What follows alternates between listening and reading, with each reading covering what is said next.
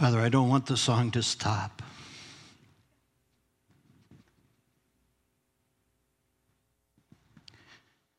When your people come together and praise your name, Savior, you're my Savior. Oh, Lord Jesus, you know each heart in this room. Can everyone say that you are their Savior? You are the Savior of the world, Lord Jesus. Father, you have sent your Son and demonstrated your love for us in this. While we were still sinners, Christ died for us. Lord, is there anyone in the room here today who, who maybe suspects that Jesus is the Savior, but they don't know that He is their Savior?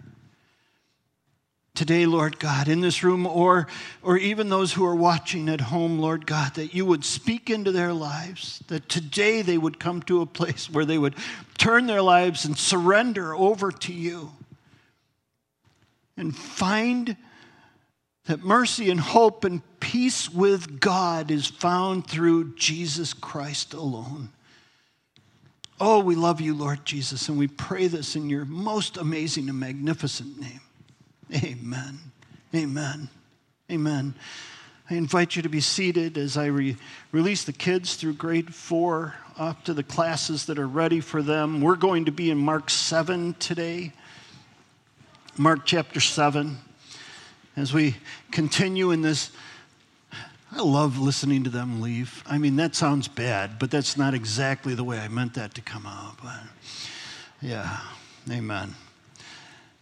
We're in Mark 7. I'm sure glad you're here today. We're going to be looking um, at the truth of the fact that morsels of mercy and sounds of hope, that's the title of our message, that there's morsels of mercies and sounds of hope as I've thought about the message today and thinking about Jesus being focused on his mission, I have with me a, a, a, a bookmark. It's from Haiti. It was made by a, a young girl. Her name was Elisette. And uh, we bought this in an orphanage that we went and visited there.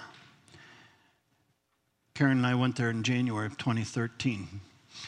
And we ministered along with several of the doctors. It was a, a medical trip that we went on, which is, John, of course, why they wanted me along. Yeah, I don't know. Yeah.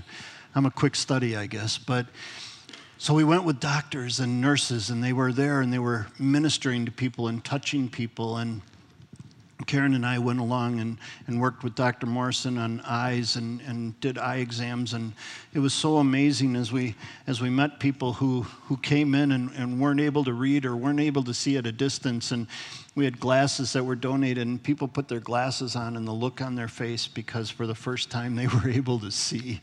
And it was just so amazing to see how that could happen. We were there, and, and and we were there with a, or an organization that went out pretty regularly into different communities and, and would, would, would touch people's lives with, with medical touches. And, and in that particular country, it, you know, it's not a lot of medical help that's there. And so, because we were there at, at, a certain time, there was one, one community that was very far out that hardly ever, ever anybody was able to go to. And so we loaded up into vehicles. And, and vehicles in Haiti are not new. They are very old. And so we loaded up in vehicles and we took off and we started going across roads that make Harris Road look like a four lane superhighway. And we'd be going four or five miles an hour and wondering what was going to happen. And, and, you know, it was just, oh my goodness. And some of you have been in places like that. And as we're going farther and farther out, I'm thinking, oh man, we're going to drive right off the edge of the world here. And, and we get to this community and we pull into this compound. And word had gotten out that we were coming. And there was a huge crowd that was waiting waiting for us to come and, and be able to touch their lives in some way, bringing hope to them, because many of them never had a chance for that. They, they never expected that ever would they have anybody who would come to them and, and touch them and bring help. And so we were able to go into that community, and, and the crowd pressed against us. And, and we, we made our way into the building and got all of our equipment in there, and people are pressing against us. And of course, we have to get everything set up because, in order to do the task correctly, the room has to look like this because we're Americans. And, and we're getting everything set, and everything's pushing against us. And, and word gets out, and the crowd just keeps getting bigger and bigger and bigger. And we get in there, and we're, we're starting to do the help that we can. People are pushing against the door to get in. And, and so we're trying our, our best to help as many people as possible. And we didn't get to take break that day, and we just worked, worked, worked, and it got to a point, and somebody came up to us and said, "Okay, we have to leave now." And it's like, how do you leave now? There's this huge crowd outside. There's still so many people who've come, and how do we leave now? And it was like, we have to leave now. And so the word got out to the crowd that we were going to be leaving, and it was like, no, you can't wait. We've come. When will anybody come again? This is our only chance. And, and we got in our vehicles and we drove away, and it's like, ugh.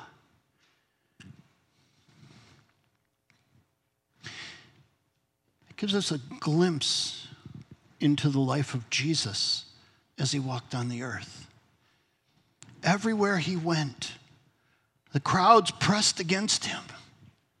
The crowds pressed against him because he came to earth with the hope that comes through the kingdom.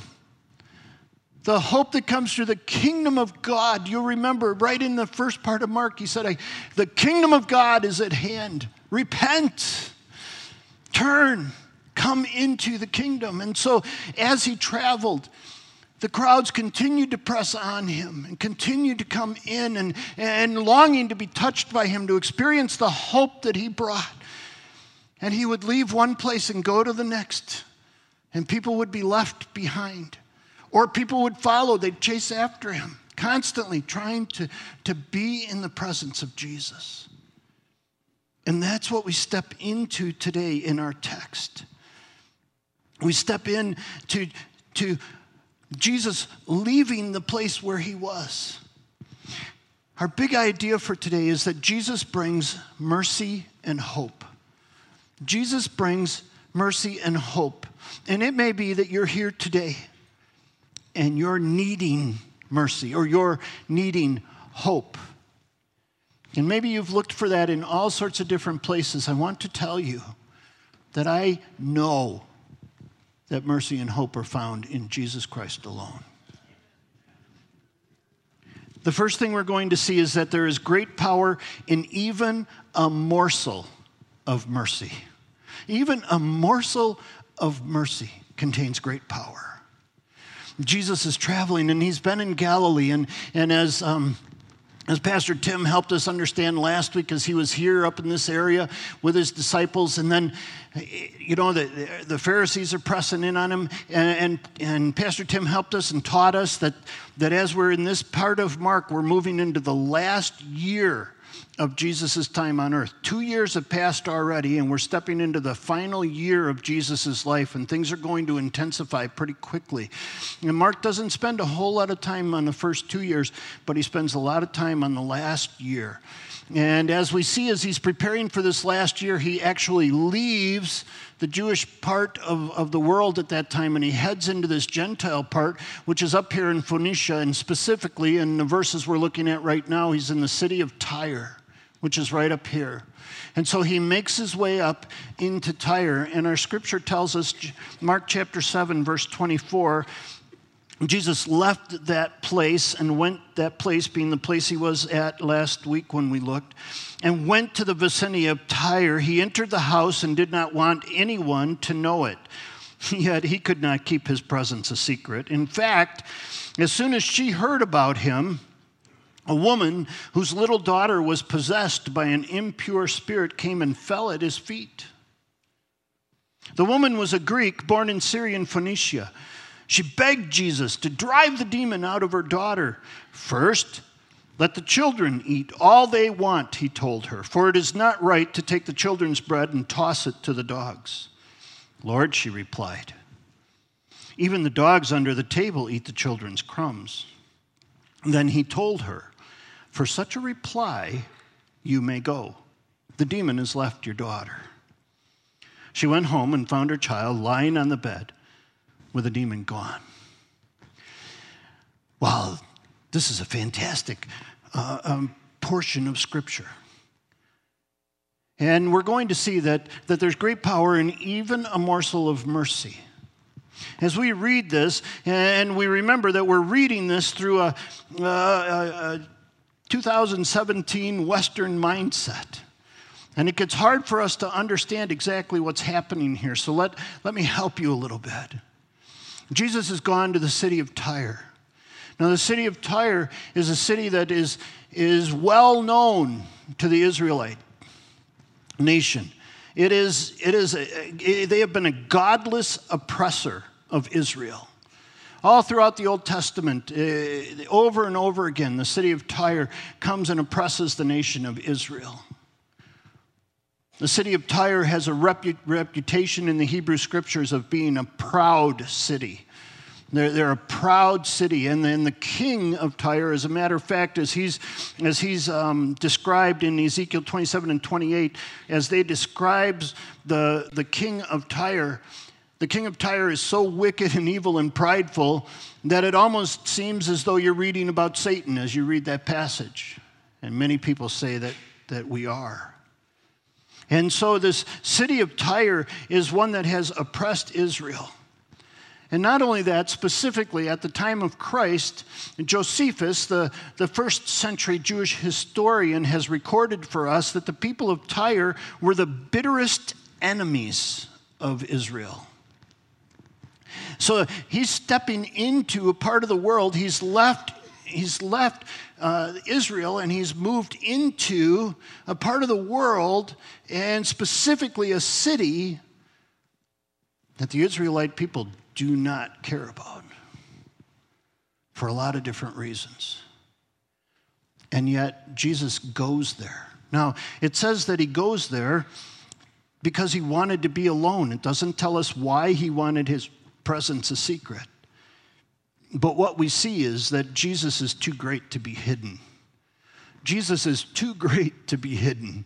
Listen, if you got Jesus in your life, you cannot hide him. Oh, you may try, but you can't. A woman comes. Her daughter was possessed by an impure spirit, and she came and she fell at his feet. Fell at his feet. Have you, have you ever seen anybody do this? Have you ever seen anybody who's come and, and fell at somebody's feet asking them for something? You know, we came close in Haiti. It was almost that. It was that intense. But, but by and large, you know, you don't go into the Walmart and see somebody throwing themselves at the cashier's feet. You know, I mean, it just doesn't happen. It's, it's not happening in our world because we're able to take care of everything on our own, right, Tom? We don't, it's all good. The last thing we do is let people know we need help. And this woman came and she fell at the feet of Jesus. Two other times in Mark, this is brought out. Pastor Gabe opened both of those times for us with the daughter of Jairus who, who was healed. He fell at, at Jesus' feet, as did the woman who touched the hem. They fell at the feet of Jesus. Understand that what this is is this is a this is a position of humility. She humbled herself before Jesus. She didn't come to him pridefully. Now, this is significant because scripture tells us that she was a Greek born in Syrian, or, uh, Syria, Phoenicia. So she, she was a Greek who was born there. And, and see, the, the people of, of Tyre, those, those people actually took a lot of the things from the Israelites, especially food and things like that. And so it was a very prosperous place. So it's very possible that this woman was extremely, extremely uh, well off, shall we say. And so for her to come and humble herself before everybody who was there and beg Jesus to drive the demon out of her daughter is very significant.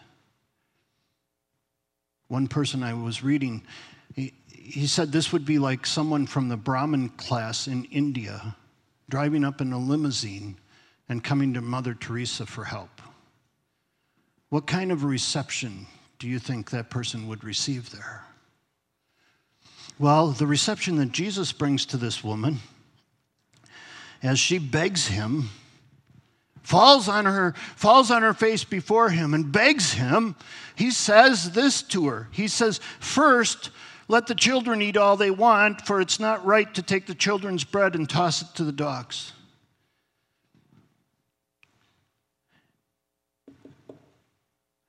That's not the way jesus is supposed to talk is it mac?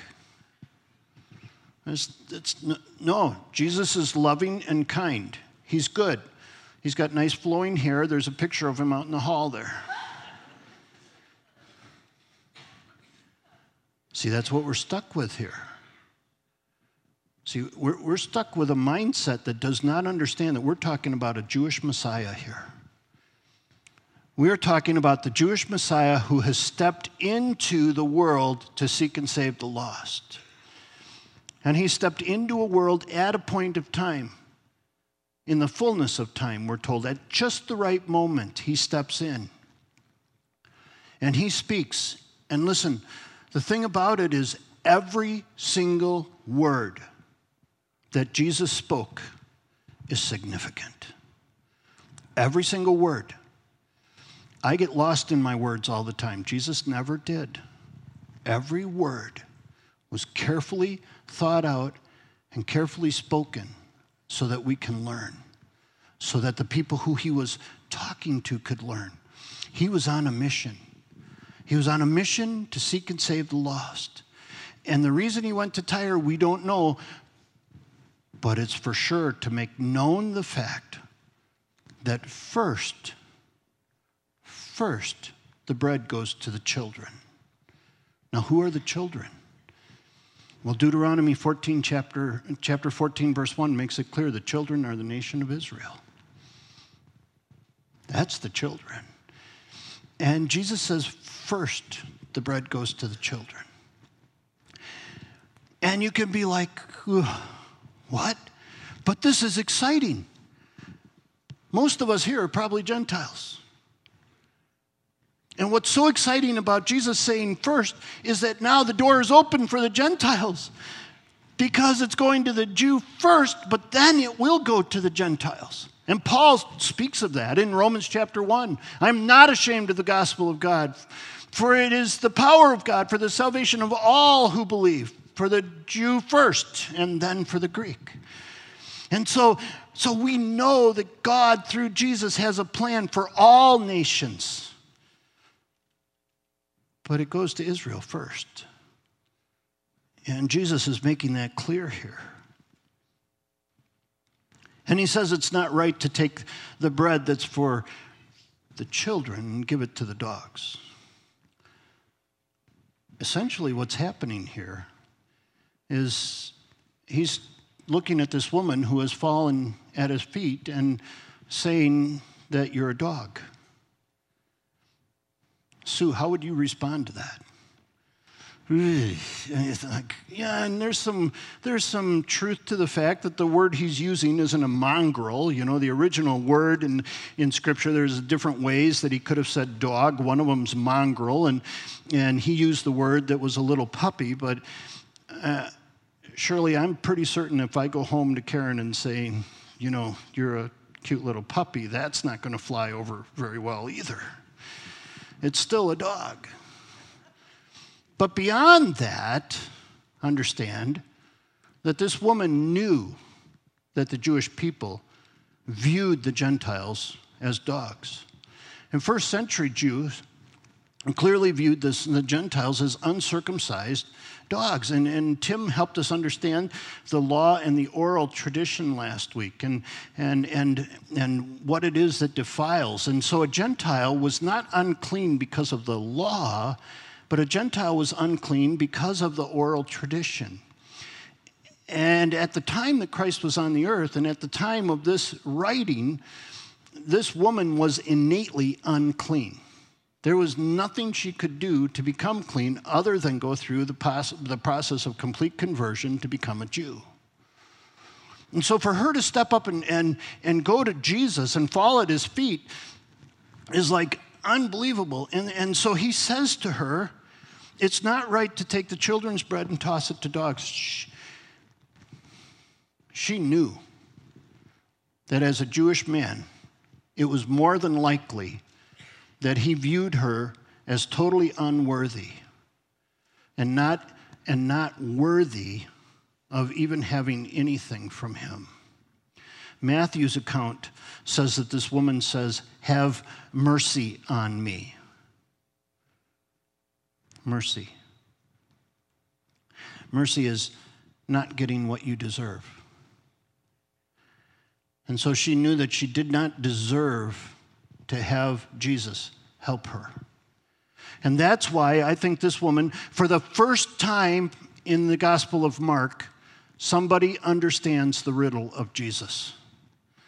Somebody understands what he said because he wasn't clear on this. I mean, we've, we've understood it now because we've looked at it and we're, we're 2,000 years later and we're able to see this and understand it. But this woman understood what Jesus' point was. And instead of being offended by what he said, she said this Lord, even dogs under the table eat the children's crumbs. Jesus is amazed. Jesus is amazed at this woman's response to what he has just said. And because of her reply, the demon left her daughter. Understand what this woman has done is an example for us. How many of you are humble? You got to be careful because if you say, I am, oh man, right? Isn't that the way that goes? You know, I don't want to say this proudly, but I'm a humble guy. You know. God opposes the proud, but He gives grace to the humble. So, our heart and our desire is to be humble before the Lord. And, and this woman shows us something that's very significant because what she's just experienced is one of the most humility, humiliating things that you can experience. Can you imagine? She comes to Jesus and, and she throws himself before or herself before him, and in the presence of probably other Jewish people, he calls, he says to her, you know, basically, I can't give you this because you know that you're considered to be a dog. The way to humility takes us through the valley of humiliation. The way to humility takes us through the valley of humiliation. And so many times we want to avoid that. We, we don't want to be humiliated. We don't want to walk through places and, and seasons of humiliation. But this woman demonstrates for us that if you're willing to allow yourself to go through places of humiliation held by the hand of God, that you will experience the joy that comes from being humble before the Lord. And the morsels of mercy will fall on you. Am I content with the crumbs from the table or do I expect more? Am I content with the crumbs from the table or do I expect more? Are there teachings of Jesus that I find offensive at all? Have I ever come across a passage of scripture or something that was said to me that thought, I don't think I like that? And has that caused me to reject the teaching of Jesus and to stand up in some sort of defiance instead of staying in a position of humility? We're looking at the truth that Jesus brings mercy and hope. The first thing is that there's great power and even a morsel of mercy. The second thing is that there's hope for those who cannot hear or speak. There's hope for those who cannot hear or speak. Jesus moves from Tyre and he heads up to Sidon, our scripture is going to tell us. So he goes from Tyre up to Sidon because he's headed over here into the region of the Decapolis. Okay, and this is about 22 miles to Sidon. We don't know why he went up to Sidon. We're not told. If it was important, we would be. And so he makes his way through Gentile territory, and now he's coming back over here. Next week, we'll look at the truth that in this area of the Decapolis, he's going to feed 4,000 people, and that will be a, a a great teaching next week, I'm sure. And so as we look at that, but he's moving into Gentile territory. Again, as he's moving towards the culmination of his mission. And our scripture tells us in verse 31 that Jesus left the vicinity of Tyre, went through Sidon, down to the Sea of Galilee, into the region of the Decapolis. There, some people brought to him a man who was deaf and could hardly talk. And they begged Jesus to put his hand on him. After he took him aside, away from the crowd, Jesus put his finger into the man's ears and spit on and touched the man's tongue. And he looked up to heaven with a deep sigh, said to him, Ephphatha, which means be opened. At this, the man's ears were opened, his tongue was loosened, and he began to speak plainly. So Jesus leaves, he goes up, and then he heads down along this region, and he's in this, the area of Decapolis. And we looked at that once before. We looked at that in chapter 5 as Jesus went across the Sea of Galilee. And he went into Decapolis, and you'll remember that it was there that he found the man who was filled with all the, the demons. A legion was the name of the demons who were in him. And, and there were all of these demons in him, and Jesus cast the demon out, and, and the demons went into the pigs, and the pigs ran off the cliff and died, and the people came and said to Jesus, Get out of here. And so he got in the boat and left. And the man who had been freed from the demon said, Let me go with you. And Jesus wouldn't let him and said, Go away and begin to tell in the Decapolis how much Jesus had done for him, and all the people were amazed. So we see that as Jesus goes to the Decapolis, this time it's different. Last time when he went, people told him to get out. This time when he goes, people are are coming and bringing people to him. One of them is this deaf man who can barely speak, and they're being brought to him. And that's significant, I believe, because what changed this entire region? Was it one man with a testimony? Was it one man who went and told people what Jesus had done for him?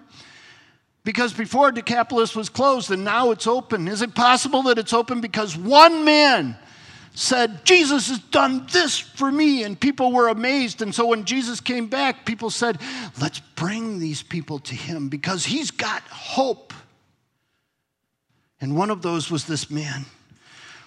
And they begged Jesus to touch him, to place his hand on him.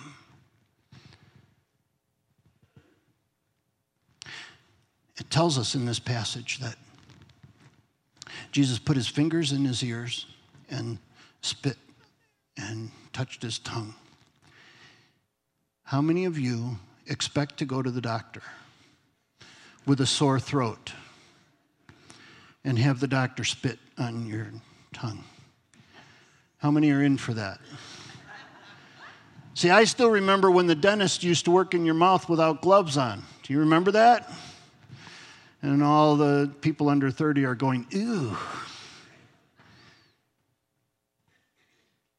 But see, we're talking about a different culture and something different. But I wonder if it really is all that different.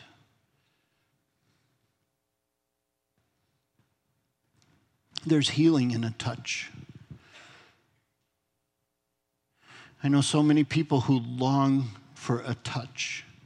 Do you know there's people who n- never get a hug, who never get someone who caresses them, who, who gives them a loving touch, just a, a soft touch on the arm, a little bit of a squeeze? There's healing that comes in a touch.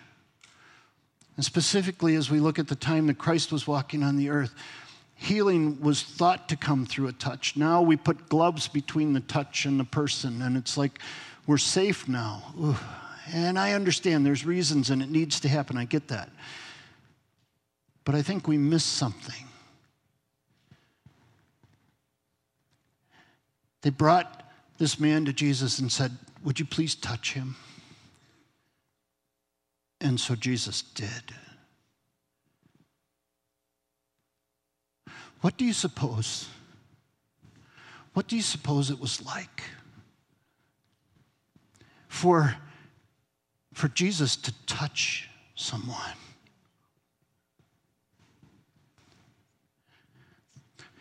The hand of, of God, Jesus, Son of God, coming and, and touching someone. What do you think that touch felt like for this man? As, as Jesus took his fingers and put them in his ears and touched his tongue, said, Ephphatha, be opened.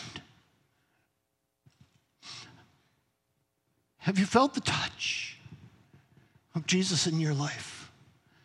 Oh, I know, I understand. We can't, we can't feel that physically now. But have you experienced the touch of Jesus because he longs to touch you and set you free?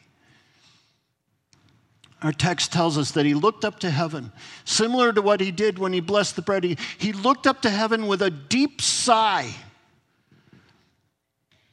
a deep sigh. And the word that's translated deep sigh there, we find another place in Scripture. We find it in Romans chapter 8, verse 26. And it says this In the same way, the Spirit helps us in our weakness. We do not know what we ought to pray for, but the Spirit Himself intercedes with us through wordless groans. Wordless groans, deep sigh, is the same word in the original language. And the word, as it literally translated, means uh, uh, to pray inaudibly. And so there's this idea that, that Jesus places his hand on this man, touches him, and looks up to heaven and prays inaudibly to the Father God, Father, open the ears. And the ears are opened. Jesus interceding for this man. You think of Jesus as our interceder. In Romans chapter 8, it says that Jesus is at the right hand of God and is interceding for us. Hebrews 7, that says that Jesus is always lives to intercede for us. Job chapter 16, my intercessor is my friend. Isaiah 53, he bore the sin of many and made intercession for the transgressors. Jesus is before the throne of God interceding for us, offering intercessory prayer for us, as is the Spirit interceding for us with these wordless groans, these prayers that are inaudible. Friends, I want to remind you that Jesus is constantly before the throne offering these prayers, and Satan is constantly before the throne accusing the brethren. I want to use this as an opportunity to remind us let's join in with Jesus, let's not join in with Satan. We don't accuse the brethren before the throne, we intercede for the brethren before the throne. Amen? Amen carefully bringing each other before the throne. Father, may your ears be open to have your ears been open to the truth. Do you understand Scripture now? Have you found that to be true? I know a dear brother here, he told me that it's amazing how much Scripture means so much more to him now. He can hear Jesus opened his ears. I know that's the case for all of us who've come to know him. So, in what ways have my ears been closed and my lips sealed? Jesus brings mercy and hope. Great power, even in a morsel of mercy. There's hope for those who cannot hear and speak. But the final thing here, just real quickly hope realized cannot be contained. Hope realized cannot be contained. I love it. Verse 36 Jesus commanded them not to tell anyone. All right, so here's the deal he goes to this deaf person who can hardly speak. He puts his fingers in his ear, touches his tongue, and the man can speak and he says, Don't say anything. Uh, so, why do people have a hard time understanding Jesus? I don't know. But the more he did so, the more they kept talking about it, publishing it, preaching it. The more that he said, Don't tell people what happened, they said, Are you kidding? There's no way we can help. People are overwhelmed with amazement. He's done everything well. I'm sure that he appreciated their affirmation.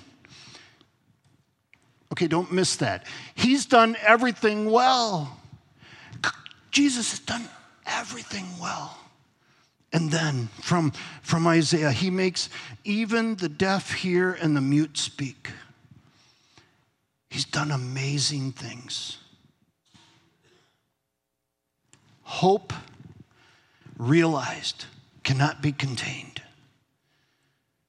Listen, have you taken a hold of a morsel of mercy? Have you, have you heard the sound of hope? It cannot be contained. It must not be contained. Just as, just as Karen and I had opportunity to head into Haiti and, and step into that community with mercy and hope and, and, and to display that, just as we were sent there for that, so also are we sent out every day with, with the truth of the mercy and the hope of Jesus. We know Christ. We've taken a hold of the mercy, we've taken a hold of the hope, and we do that so that we can make that hope known and that mercy known.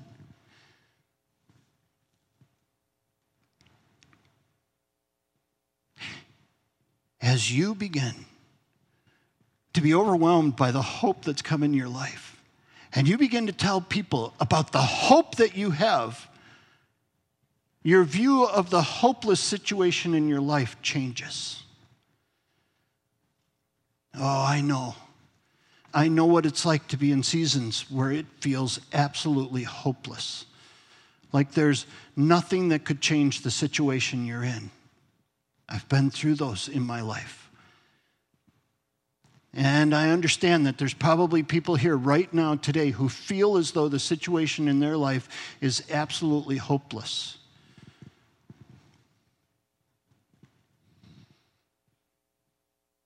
It's not. There is hope. And that hope comes through Christ, through Jesus. And as I focus and as I declare the hope that I have, even in the most hopeless situations, it causes me to focus on Christ. So, what are the ways that I've contained the hope of Jesus in my life? How have joy robbers come into my life that keep me from declaring that hope? If you haven't pulled your notes out yet, I, I'd ask you to do that because there's a couple of questions that require answers. So, what? Who do I know that needs to hear the truth of the mercy and hope that only Jesus can bring? Who do I know? Who do you know that needs to hear the truth of the mercy and hope that only Jesus can bring? Do you know someone? Did God just bring someone to your mind? What day this week are you going to tell that person? Uh, is that tough? Yeah. You're like, Pastor, you're meddling. Yes, I am.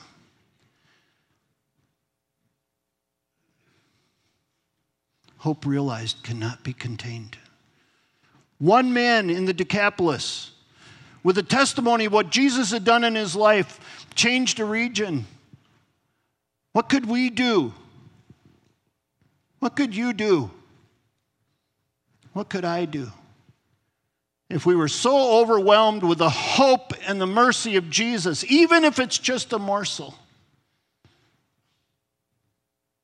Lord God, we come before you and we repent. oh, God. We know that you've given us hope so that we can make your hope known, but oh, Lord, you know even Paul, even Paul prayed and asked people to pray that he would have boldness. And so we do the same. We pray, Lord, that you would give us a boldness.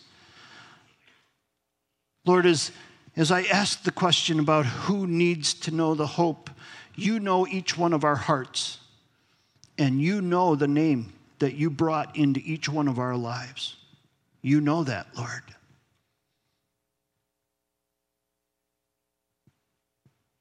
And even as we thought about which day might be possible, you knew the day.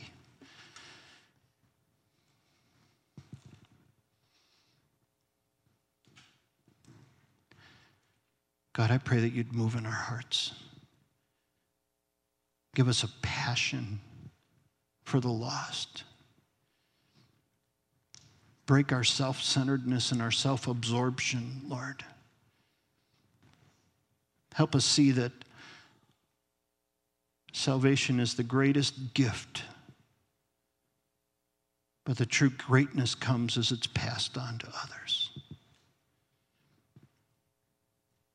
Break us, Lord, where we need to be broken. Change us, Lord, where we need to be changed.